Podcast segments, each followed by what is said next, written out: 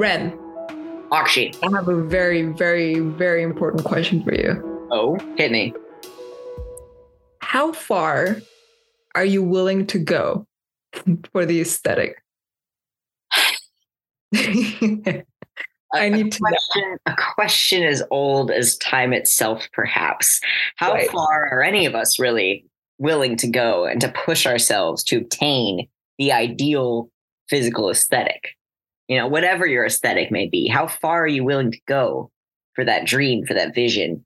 And my answer is like pretty far. Like I would do a lot to obtain that aesthetic. Right. I would spend a lot, and I have spent a lot of money, and I will spend more money to achieve my goals. And, and you know what? My limits go beyond that of simply clothing. I'll say that. a lot of lot of ears I would puncture, and also other other things like tongues and such for for the aesthetic. There's a lot I would do for it. Wow. How, how about you, Akshi? How far are you willing to go that is like the most vague but terrifying response I've got to that. That's what I do. It's what I Right. do. I I mean, you're a really stylish person, that's for sure. Well, thanks. I Queen. think I gotta I gotta stick to the the basics. I'm a little afraid oh, afraid to push physical. I boundaries. feel like at the max I could go is maybe ear piercings and a tattoo or such. Like I don't know. I've been scared to dye my own hair, man. Oh, that's fair. That's fair. Yeah. It's a scary process, you know. I haven't known my own hair color in years, but oh my god.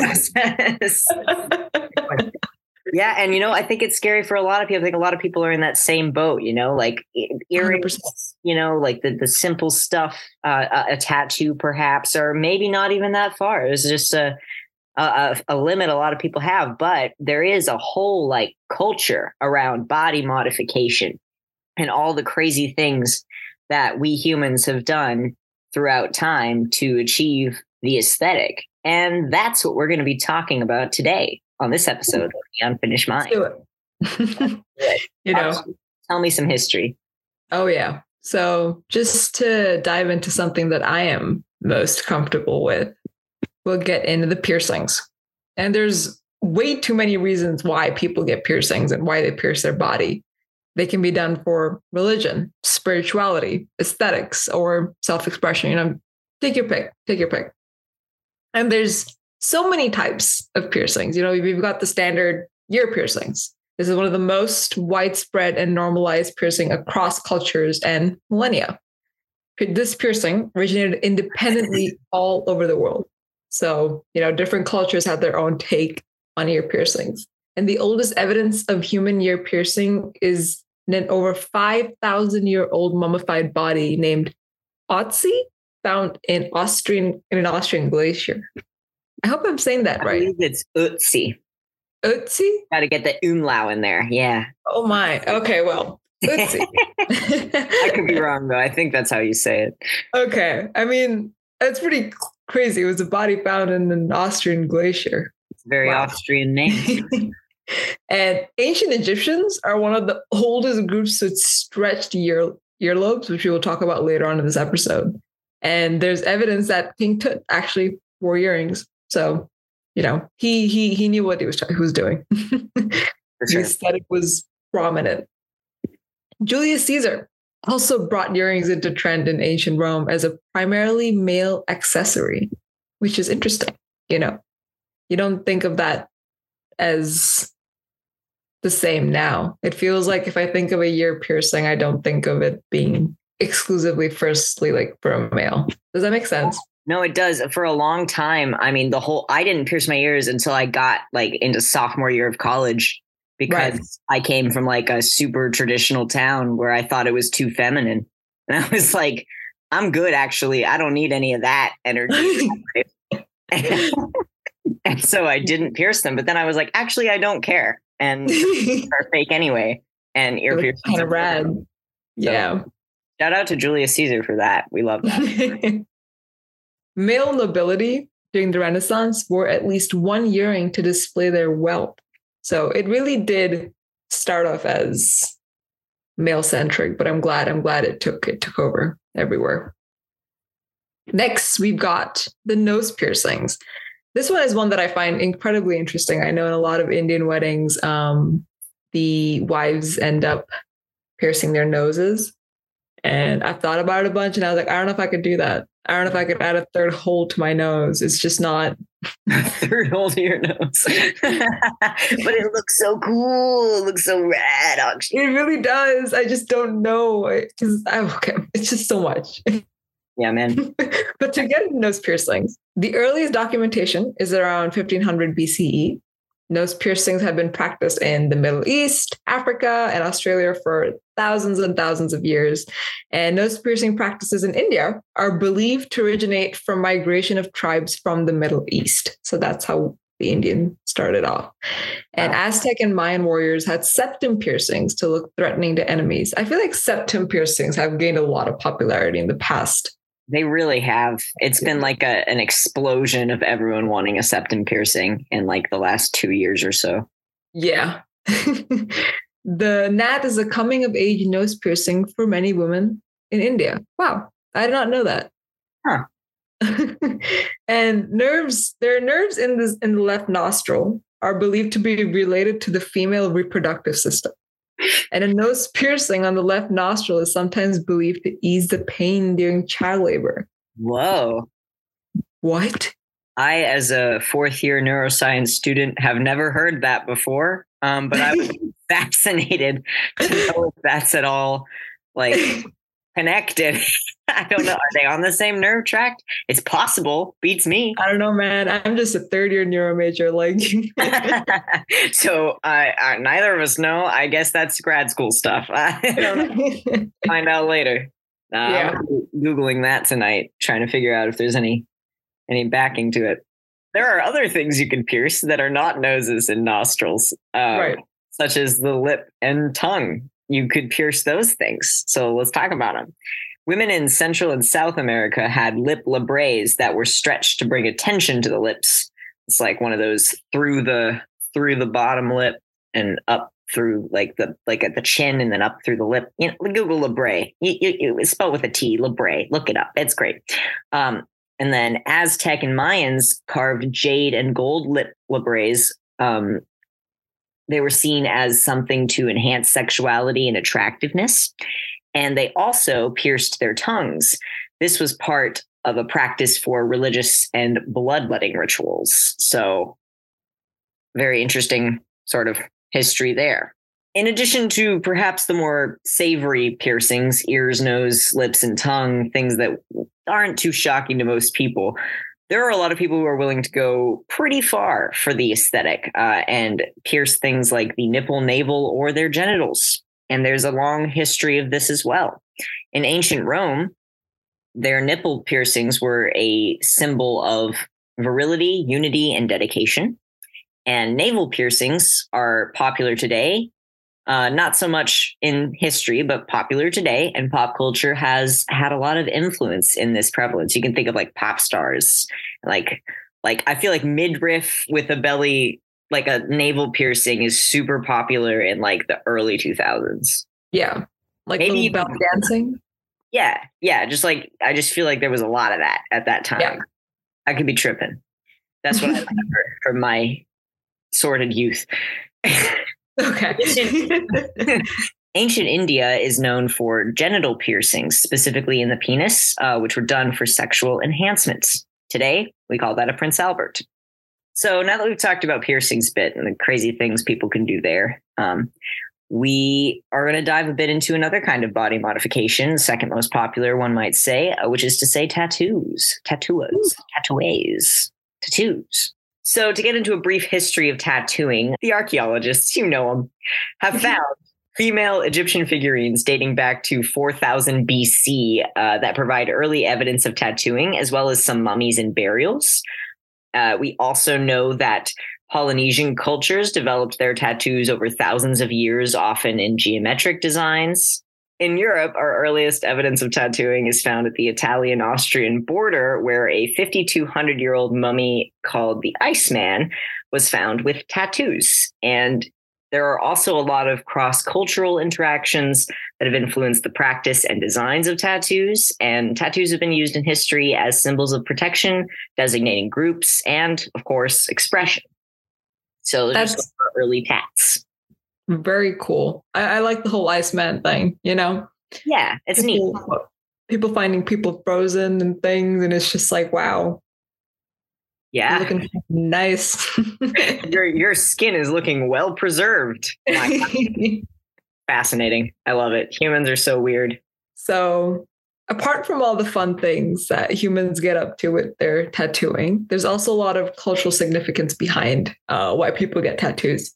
So, speaking of Egypt, it seems to be that tattooing was something that was limited to women before and around 300 BC. And tattoos are thought to protect women during pregnancy and birth because of net like patterns concentrated on the stomach, thighs, and breasts. That is incredibly cool. I feel like a lot of this is related to like reproduction and fertility and like birth is what yeah. I'm seeing. Which is yeah. fascinating. Uh, cause I feel like today it's like frowned upon in mothers. Does that make sense? Like if a mother right. has these things, people assume that they're irresponsible. Yeah. So that's it's crazy. very interesting. Crazy cultural shift. 180 there for sure. Mm. And you know, we we there's specific names given to these arts of tattooing. And one specific type is called tamoko. This is uh, this is what the Maori do, who are indigenous people in New Zealand. And they have body art called moko. And these Maori ta- tattoo artists are called Tohunga Tamoko. I'm going to pray that I pronounce that right. The Kiri Tuhi, or skin art, refers to traditional Maori tattoos that can reflect someone's ancestry, skills, strengths, and a lot more. Tamoko specifically is for the face and one of the more popular Maori tattoos because the head is considered to be one of the most sacred parts of your body. And Maori designs have the main manawa lines, which are the lines that are skin like. Um, and the Maori word manawa means heart. And the main course, which represents the people. So these are a bunch of like words, specific words people use for different tattoo designs and different tattoo like locations on your body. Hmm. And the course rep- then represents important people that are eventually, you know, added into your life. Aww. That's very, very cool. It's like your your body becomes a canvas for like your life experiences and interactions in a lot of ways. So cool. Yeah. and the infill patterns also have their own unique meaning, which such as such as achievement, courage, abundance, and more depending on the shapes of the infill. And tattooing is definitely a rite of passage that involves rituals. It's a, you know, over time thing. These tattoos represent both the skill of the Tohunga Tamoko and the Maori culture. So it's you can't you can't separate those things. For sure, yeah. And you know, like at the end of the day, these things are art. You know, there's like a huge appreciation um, that clearly, like these people show and continue to show clearly a very you know deeply personal thing. It's neat. Uh, another style we can get into is the Batok style. Uh, Batok is hand tapping, uh, which is the name for indigenous tattoos of the Philippines, and it was performed by all ethnic groups pre colonialism. Some groups lost their tattooing traditions after colonialism. So that's kind of a bummer, but there you go. That's the way. There are many ethnic groups in the Philippines, and each has their own tattoo designs and meanings. Batok symbolized kinship, achievement, and beauty. The pain of receiving a tattoo was considered a rite of passage, for if someone could endure that pain, then they can endure pains later in life, which is kind of a pretty symbolism. I like that.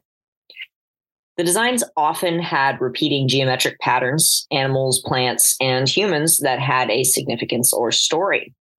Uh, one example is the Visayans, who were warriors that had tattoos on their faces, and these these tattoo face tattoos resembled masks. Uh, tattoos were made using a t- tattoo needle hammered into a wooden handle that was dipped into ink and then tapped into the skin. I don't know if anyone's ever seen that like process. It's it's really cool, but it also looks super painful because like our modern tattoo needles can go super fast and you know like a hundred times faster than your hands. But this was just hands, so I can't imagine how agonizing uh, it must have been. Oh my god! yeah, pretty rough. Um, Whang-od Oggay is the only traditional Batok tattoo artist from the Kalinga region of the Philippines who is still alive. So, truly a dying tradition, um, but a beautiful one that we should remember. Oh, wow. it's it's so crazy how there's these like monumental skills that kind of just leave with the people, you know? Right. No, there's it's so important like just to understand the angle at which certain body modifications come from because you know while there's always the you know the angle of doing it for for pleasure for aesthetic there's a lot that carries it's carrying forward a lot of history and so to get into some of the cultural body modifications we've got lip plates the these are perforations of the lower lip and sometimes the upper lip as well for insertion of a decorative plug or other ornament this is something you see extremely widespread in Africa, lowland South America, northwest North America, North American coast, and the Inuit or Eskimos. And you have probably seen pictures of women of the Mursi and Sara tribes of Africa whose lips were pierced and then stretched slowly over time to accommodate even larger inserts. This is also seen in Black Panther. So now you know what they are. We have secondly, the Myanmar brass coils. This is something I really thought was gorgeous. oh, yes. The Padaung women of Myanmar were famous for stretching their necks by means of coiled brass neck rings to a length of about 15 inches. That's about like 38 centimeters. That's pretty, pretty long. and they kind of push down the collarbone like the brass coils and they compress the rib cage and pulling up about, you know, four thoracic vertebrae into the neck. So it's this oh. whole like, wow, like bone restructuring in some way. Yeah, that's insane. Well, it's yeah. not insane. I mean, it's like cool. I meant it in the cool way. it's like cool, but also crazy, you know? It's awe inspiring. It is. Good stuff. good stuff. 10 out of 10, but also oh, fascinating. um, third on the list we have got scarring. This is typically part of an in- initiation ceremony for men, and it is a sign of bravery in a lot of cultures. The razor blades or burning are used to etch designs into your skin. And again, if you watch Black Panther and if you've seen Killmonger, he has such scarring on his skin. Another example of this sort of traditional uh, practice is that of foot binding. So, for hundreds of years, foot binding was commonly performed in China on girls, beginning between the ages of three and seven and continuing throughout their lives. All toes but the big one were broken and folded under. The foot was then wrapped very tightly. At the end of the process, women's feet were usually only a few inches long to please men's attraction to tiny feet. This essentially crippled women, but lasted until about the 1950s. So essentially, this was this one was harmful. Some of these are uh, yeah. pretty harmful. So you got to consider that sometimes. But right. um, another one that's sometimes harmful is corseting. So popular among the elite in Europe and its colonies from at least the 16th century onward, and eventually corseting did diminish in the 20th century. But it was usually used with caloric restriction to achieve thinness of the waist. It could cause permanent damage and deleterious deformations of the rib cage and internal organs. And corset use also occasionally would result in the wearer's death uh, when waists were cinched, cinched to be as small as 12 inches, which, hey, everyone, is an abnormal waist size and it should not be desirable. Um, just putting that one out there. Right. Yeah. Um, modern day in the modern day corseting is still done but it's like in it's like safe now because the corset designs are safe. It was it was a matter of like safety. They were just designed yeah. with barbaric intent at the time. Yeah. So, about to say that the intentions changed a little. Yeah now now they're yeah. now they're fine. If you see people in corsets now they, they're fine i promise. I, i've i've worn my fair share. They're fine.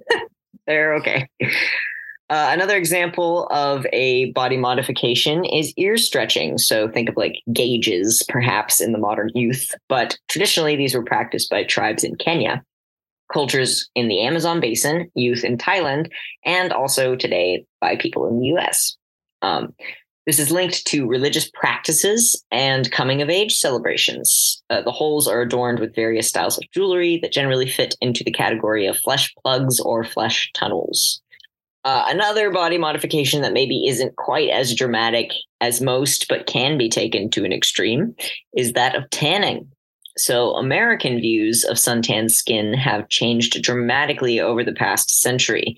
So, in Victorian America, which was reflective of, of course, Victorian Europe, pale skin was the ideal. You wanted women to look consumptive. Everyone should look ill. That's that was in vogue. It's what you wanted. Women would wear hats and gloves and carry parasols to shield their skin from the sun.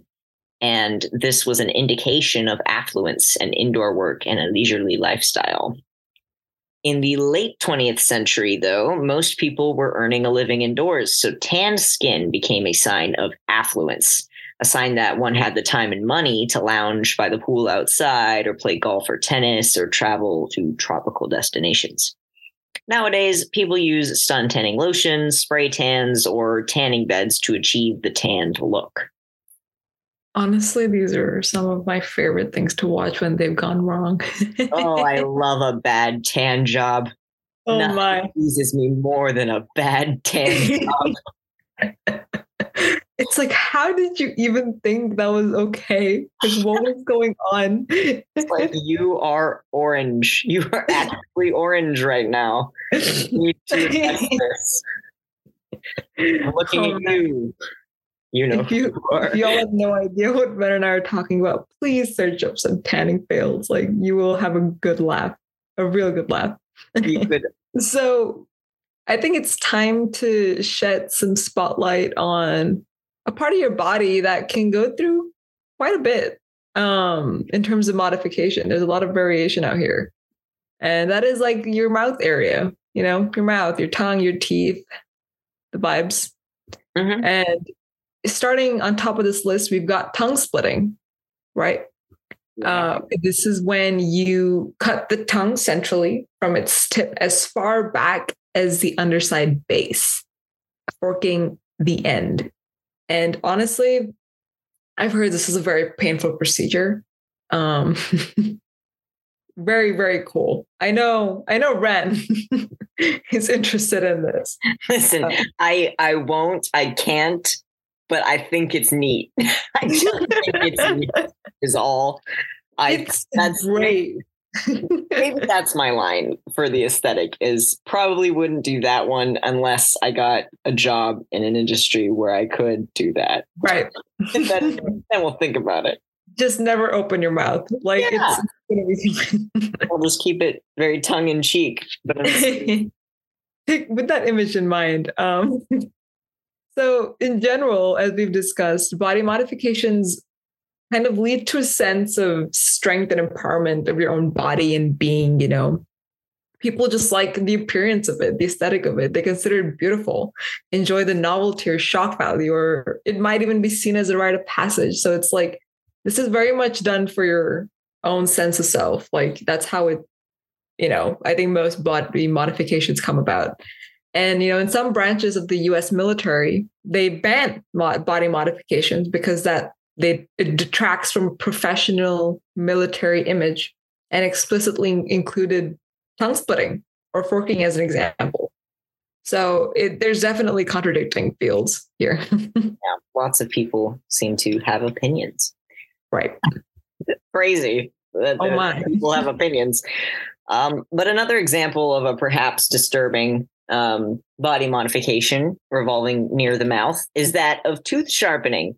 So there is, of course, the historical practice of manually filing the front of the teeth for spiritual reasons, as well as as a rite of passage. Uh, in Bali, they believed that teeth were symbols of anger, jealousy, and other negative emotions. So teeth filing was a cultural procedure that had the symbolic purpose of reducing, I guess it still does. Is this present day? Uh, teeth filing is a cultural procedure that has the symbolic purposes, purpose to reduce evil traits such as greed, desire, and rage, which they refer to as sadripu. Mayan cultures also would carve designs into their teeth as a way to distinguish between social classes. Um, and then today, in perhaps our weird Western society, some people just sort of turn their teeth into sharp points because they want to look like a vampire or they want to look like a shark. And that's all good and well. Do what you want with your teeth that you only have the one set of. Right. Yep. Unless you do it to your little baby tooth, in which case, uh, In which case, where are your parents? how old were you? where are your parents if that's the case? But but you know, say la vie. Um, another one that I did just want to throw in here that's since we're moving away from sort of the mouth itself, um, is that of turning your ears into elf ears. You can like fold those, you can like get them surgically turned into elf ears these days, which is like another really shocking one that I bet the military wouldn't like. so throwing that one out there. I think it's neat. right. Like You know, that. in case you wanted to look like an elf. Um, Yeah. That You can look like Edward, but elf style. Just like file your teeth and get elf ears. split the tongue. Just So look good. straight up otherworldly. I'm into it. Do it. Live your life. Chase Great stuff. It's great. So as you were moving away from the mouth area, we've we've got a lot of skin, guys. We've got a lot of skin, a lot of surface area to work with. That's a disturbing sentence you just said. In any other context, we got. I'm just saying we've got we've got a lot to work with in the department of skin. So Buffalo Bill. Let's talk a little bit about dermal implants. The subdermal implants are a body modification placed under the skin, allowing the body to actually heal over the implant and create a raised design. Transdermal implants are placed partially under the skin with the rest exposed. This is done through a process known as dermal punching. These types of implants are relatively new and lesser known in comparison to other implants like the breast or the posterior. And this is just some very interesting stuff. I personally would probably itch away at it forever. Like yeah, under I- my skin. I just I'm not real sure because they seem like you like you you you hit your your hand which has a cool like bat in it or whatever you put and you hit it and then it like you're gonna feel the bat Oh my God. around in there like every time I think about the fact I have bones it freaks me out. So like doing that on purpose I can't fathom. But also No. but like they look cool. Like they look pretty sometimes but yeah it's it's it's, it's pretty intense. It's just the the burden of carrying that thought you know is that i have a thing inside me that is just there. I guess that's a baby but it comes out after some time. Does this come out? True. Well, the baby is worse, I feel, because it would move of its own volition and wouldn't just sort of be in there. Just Right. like, it's like it would be like uh, y- you could get it out. To answer your question, yes, you. I bet you could get it out, but you'd have to like get it surgically removed, and then right maybe you'd miss it. That's your little buddy. I don't know. I don't know how i feel about a little buddy under my skin but you know Usually, that makes me think too much of parasites, and I don't like that. So ooh, ooh i'm like itching right now Yeah, let's move away from this quickly and with haste. yes. so, you know, we've talked about a lot of a lot of different types of modifications here and obviously there's been you know, there's things that you probably would not consider for yourself and there's just stuff that you've probably never heard of before. And I think, you know, it this is largely like not a you thing. This is like society in general has developed incredible stigma towards certain body modifications, mainly because they can't see it for themselves. So they don't really want to see it on other people either. Yeah. And just to address some of these stigmas, we've got teenagers who have faced adversity for decades for trying to express their individuality through body modifications. You know, if you've ever been in like high school and you, I don't know, dyed your hair and your teacher was like, what? That's illegal. and Yeah. it's like, God, I can't get a blue streak without without being chastised. So, you know, Do it. there's that. so the mainstream American viewpoint was that tattoos are considered a part of a criminal image or even a form of paganism, which is still very, very prevalent even today. Um, it's it's pretty sad because looking at where tattoos originated from as a sign of like strength and protection, we've kind of diminished into, you know, to what it is right now.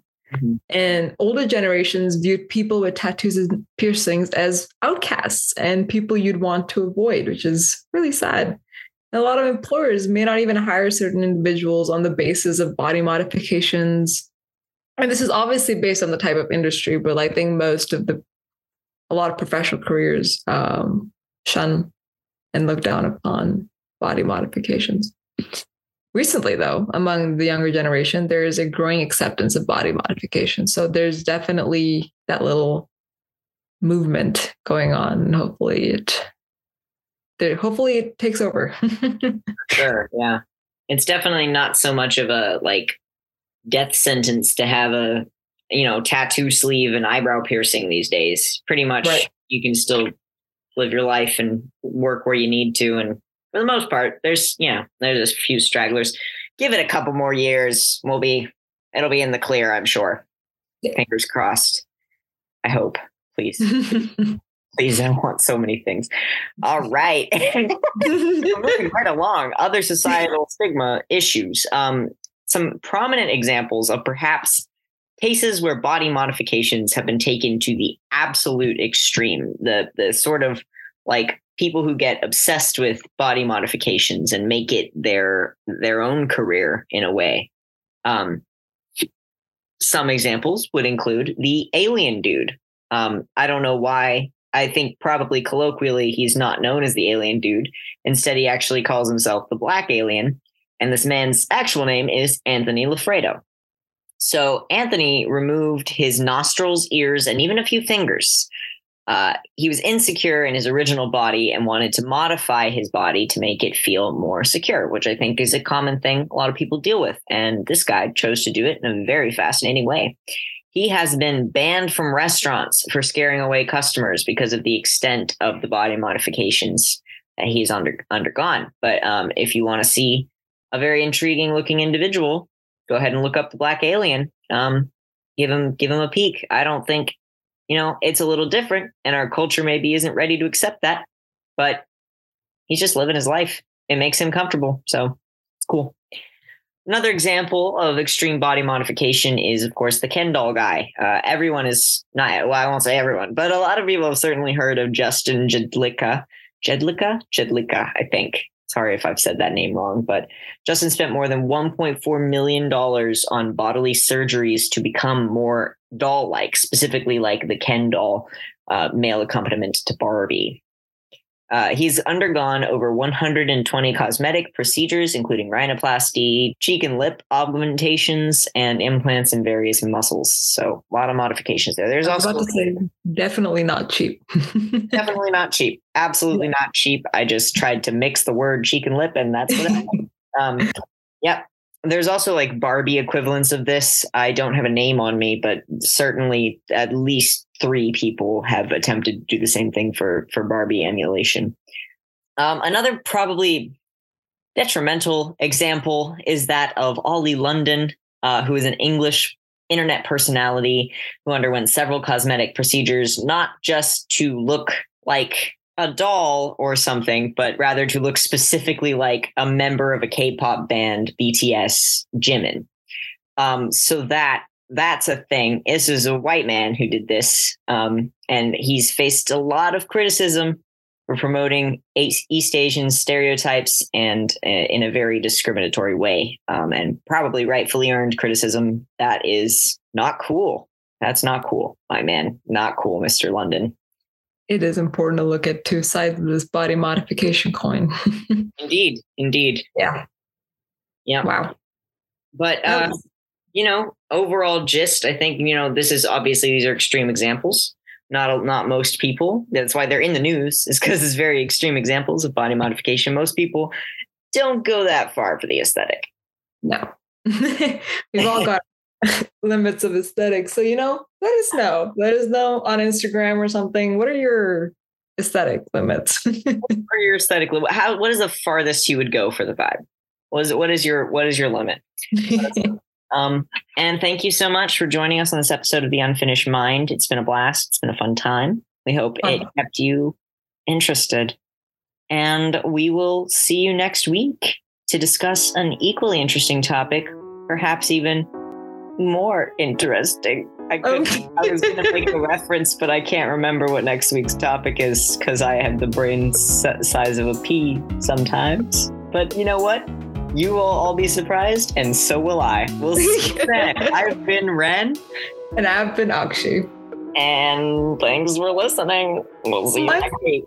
The Unfinished Mind is brought to you by the Polymathic Scholars. Our scriptwriters this week were Ariane Austria, Darshan Selvakumar, and Niels Levy Thibault. Sound design by Jensen Richardson, Emery Mendoza, and Belong Tang. Produced by Liz Knirk and Bill Tang. Our publicists are Claire Nevins and Audrey Holton. Hosted by Ren Smith and Akshi Pant. Thanks for listening, and remember to follow your curiosity.